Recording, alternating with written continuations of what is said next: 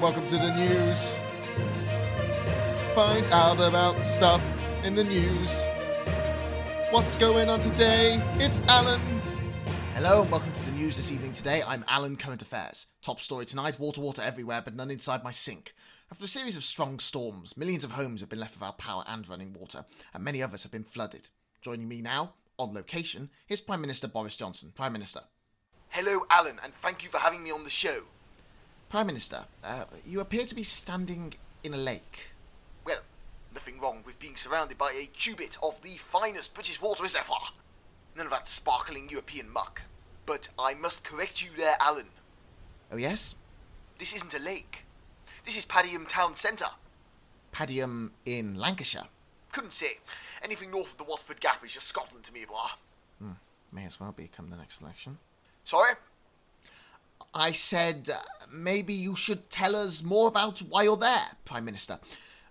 Why are you standing waist deep in floodwaters in a town centre dressed in a full suit?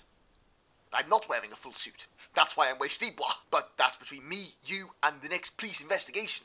More to the point, this is all part of my new comprehensive plan to get Britain living with the storm. It's here to stay. I think it's time people stopped cowering in their homes, afraid of a little drizzle here, a bit of falling masonry there. Falling masonry there!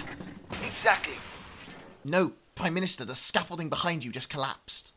Oh, excellent. More work for the construction industry. The plan is working already.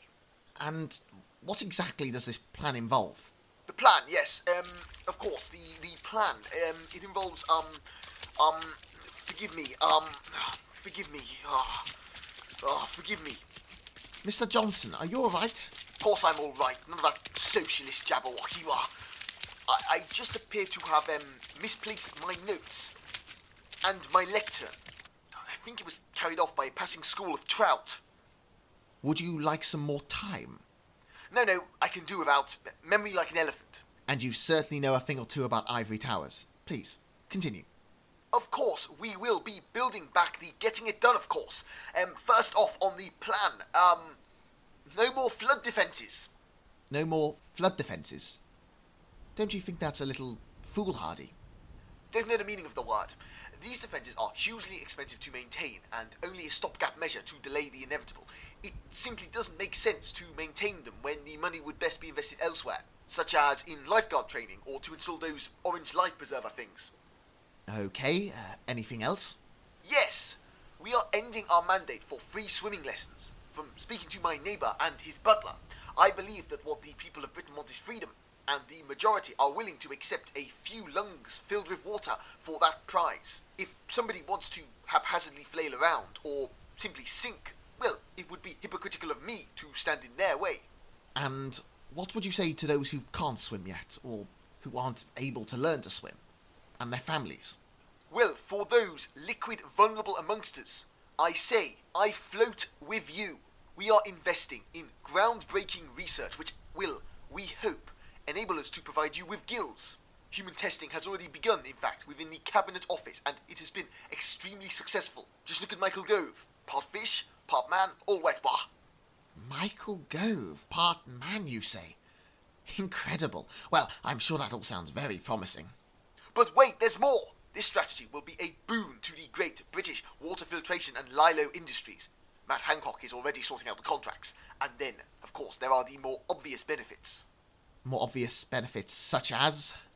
Well, in the words of the great Winston Churchill, a flooded coast is a smaller coast, and a smaller coast means we're further from Brussels, blah, just like we voted for. And of course, at the same time, we can add more lake districts, which could provide the shot in the arm the tourist industry has been begging for. So a win-win for the country there. And that's everything? It seems unlikely, if you'll allow me to say, Prime Minister, that these measures will justify the potential loss of life and millions of pounds in storm damage. There will be a further comprehensive package announced once I've come up with it. For now, I can say we expect more storms to emerge over the coming months, and we will deal with them as and when required. And so, we're dissolving the Met Office. Excuse me, Prime Minister, it was hard to hear you over the rest of that scaffolding collapsing. It, it sounded like you said you were dissolving the Met Office. That is what I said. But then, how will we know if a storm is coming? Well, we won't. But we won't need to, because, as I said, we'll deal with them when they happen. I want the people of Britain to be proud that we are the first country in the world to be past the weather. And in light of this, frankly, Herculean achievement, we also won't be replenishing our stock of inflatable dinghies, though, of course, people are encouraged to exercise their personal responsibility and use their own lilos. You can get a great deal if you email mhancock at lilolowprices.gov. Well, thank you very much for speaking to us this evening, Prime Ow. Minister. Ow. Prime Ow, Minister? Are you all right? I mean, okay? Yes, fine. Ow. I think I'm out being attacked by leeches. Ow. Nasty little bloodsuckers. Oh, get off. Ow. Ow. Ow. Well, at least ow, now you know ow. how it feels. Oh. Thank you, Prime Minister. Now, in other news this week, nuclear Armageddon.